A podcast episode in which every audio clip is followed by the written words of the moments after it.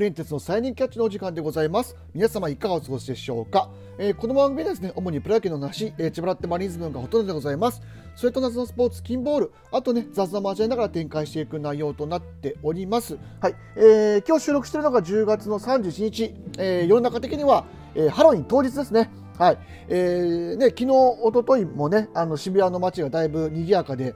まああのね、いろいろ大変でして、まあ、ちょっとね今国の方では残念なえーね、事故も起きたりとかして、まあ、いろいろある、えー、ご時世でございますけども、まあ、とにかく、えーまあ、今日にあ今日というかね、えー、この配信に関してはまずはですよ、えーね、オリックス・バファローズ、えー、日本一達成でございます。えー、あのー、全オリックスファンの皆様、あの優勝おめでとうございます。ね、日本一おめでとうございます。ね、あのー、素晴らしい、えー、試合でした。まあ、素晴らしい試合というか、まああのー、最終的に第7戦をね、えー、見て、まあ、僕あのと、今日は昨日の時点ではちょっと僕、ライブに行ってたんで、あの途中からっていうかね、を見て、あとはあのダイジェストを見ながらっていうような、えー、お話になってしまうんですけども、まあ、とにかく、まあ、7戦をの話をしながら、えー、今シリーズのね、えー、全てを、まあえー、統括というか、あの総評というか、お話ししていこうかなというふうに思ってます。まずあの先発がですね、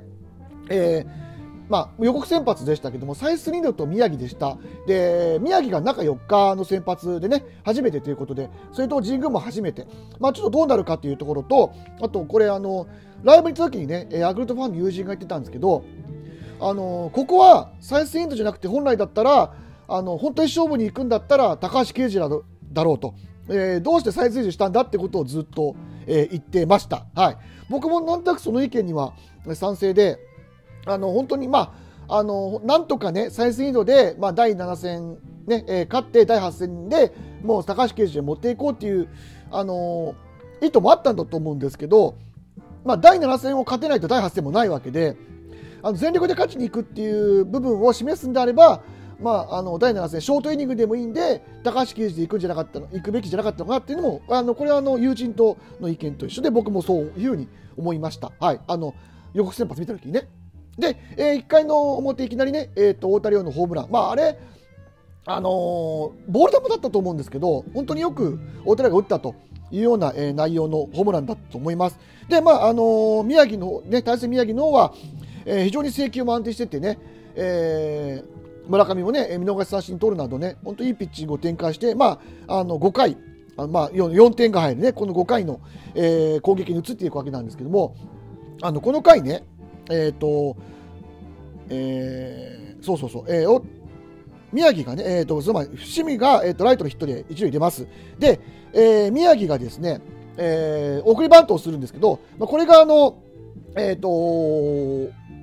なんだろうな、えー、村上のね、えー、チャージがちょっとうまくいかなくて、これをヒットにしてしまって、えー、ワンアウト、あノーアウト一塁にします。で、今度はまた、えっ、ー、と、太田椋が、えー、ね、えー、ワンアウト1、ノーアウト1塁から今度、えー、送りバントをするんですけど、これも三塁線に非常にいいバントになってしまいまして、これで結局ノーアウト満塁になるんですよね。はい。で、ここの段階でちょっとバントしといというところで、まあ、僕は村上だと思ってますけど、村上が2つミスをしてしまっているという状況になってしまいます。まあ、あの、ヒットになってますけど、実質的にはまあ村上がもうちょっと落ち着いてやってればね、あの決して別に宮城は足の速い、えー、バッターでは、えー、ないですし、あの絶対に送りバントで刺さなきゃいけないっていうようなシチュエーションでもなかったと思うんでね、はい、ここは本当にきっちり取って一塁に投げる投げてアウトでワンアウト2って形を作ってあげた方が良かったかなというふうに思います。はい、ここで、まあ、あとは、まあ、さそのおったらバントもね、えー、ミスが出て、えー、ノーアウト満になるんですけども、で宗が、えー、ファーストゴロで、えー、ホーム、えーえー、なんだ、えー、ファーストホームゲッツーという形で、まあ、あのホームは最終的に挟まれてね、はい、あのタッチアウトという形になりましたけど、ツーアウト2、3塁になりました。で、ここで、えー、で中川圭太にフォアボールを与えてしまって、これがまあまあ、言い方で言うと3つ目のミスかなというふうに思います。これはまあ最新のミスといったところですね。で、えー、吉田正尚がフォアボールをあ、ごめんなさい、嘘です。ごめんなさい。えっ、ー、と、デッドボールをね、押し出しデッドボールと当てて1点が入ってしまう。だここ、あの、ごめんなさい、あの、フォアボールとデッドボールをミスっていう風に数えると、もうこの段階で4つミスが出てるんですよ。で、えー、まあ、極めつきは、えー、杉本の、えーまあ、センターとね、レフトの間ぐらいのフライ、まあ、普通、まあ、本来だったら外野手だったら取ってほしい当たりを、あの塩見がね、えー、後逸して、えー、走者一生の、あ、ごめんなさい、噛んじゃったな、走者一掃の、えー、ね、えー、スリーベースにしてしまうと。まあ、結果でこれエラーになりましたけども、はい。だから本当この回だけ、今度5回だけ、ヤクルトにミスが頻発するんですよ。本当にあの、シリーズのね、中でね、あの、魔が差したとしか思えないようなプレーが連続します。はい。で、まあ、回は飛びます。で、あのー、8回ですね、まあ、途中のチピンチもあったんですけども、あのオリックスの、ね、中継ぎ陣、まあ、宇田川が、ね、なんだかんだと言いながらも抑えて、2回を買いまたぎしました。で、8回から、えー、ね、スイート主婦でおなじみの山崎総一郎が登板します。で、ここで、あの、低めの球をうまく打って、えー、塩見と、えー、連続ヒットですね。塩見と丸山が、えー、連続ヒットを打ちます。で、山田が残念ながら空振り三振をするんですが、えー、村上、えー、ここまで、えー、見逃し三振を2つしてます。で、あの、本当にこのシリーズに関して言うと、ホームランは1本打ちましたけど、あの、フォアボールもうまく交えながら村上を抑え込んでいたんですけど、えー、この打席は1、2塁間抜けるヒットを打って、えー、1、3塁の中で1点が入ります。で、この時は4点差です。で、まあ、あの、このシーズン当たってロスな、ね、えっ、ー、と、ストレートをね、見事に、引っ張って、レフトスタンドへのスリーランホームラン。で、ここで1点差になります。で、あの、山崎総一郎は降板するわけなんですけど、ここで本当にね、次の中村悠平ですよ。が出てると、あの、本当に試合が分かんなくなってくる状況だったんですけど、ここで出てきたのが、あの、僕が、あのね、この間の前、あの、ちょっと前の配信で、影で MVP って言った、あの、比嘉ですよ。もう、あの、見事に、え、中村悠平とね、サンタナを抑え切りました。で、サンタナに関して言うと、もう外一辺倒ですよ。でも、あの、ストレートのスライダーの、えー、出し入れだけで勝負をしてたんですけど、最後は、あの、こうあのこういうね、場面って基本的に、あの、ピッチャーの根負けしてフォアボール出しちゃうケースが多いんですけど、まあ、サンタナが、あの振りに行っちゃってね、外のストレート、最後ね、えー、振りに行って、えー、パッと先っぽでピッチャーゴロというような当たりになりました。まあ、ここがちょっと、向こうの中での、あの、ターニングポイントだったかなと思います。で、まあ、9回もチャンスがあったんですけど、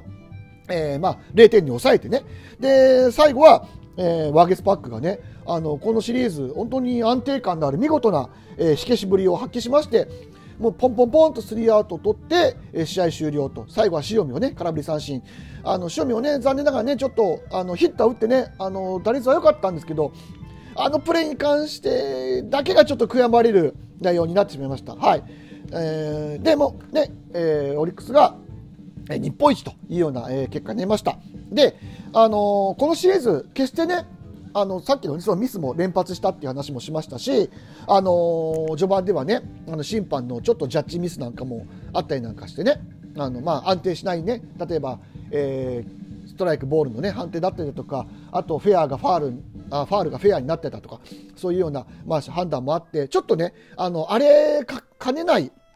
えシリーズになってたと思うんですけど、なってたと思うし、あと両軍ね、えっ、ー、と、バントミスだったりだとか、そういうちょっと割と、なんだろうな、ミスはそれなりにあった試合だと思うんですけど、やっぱりあの、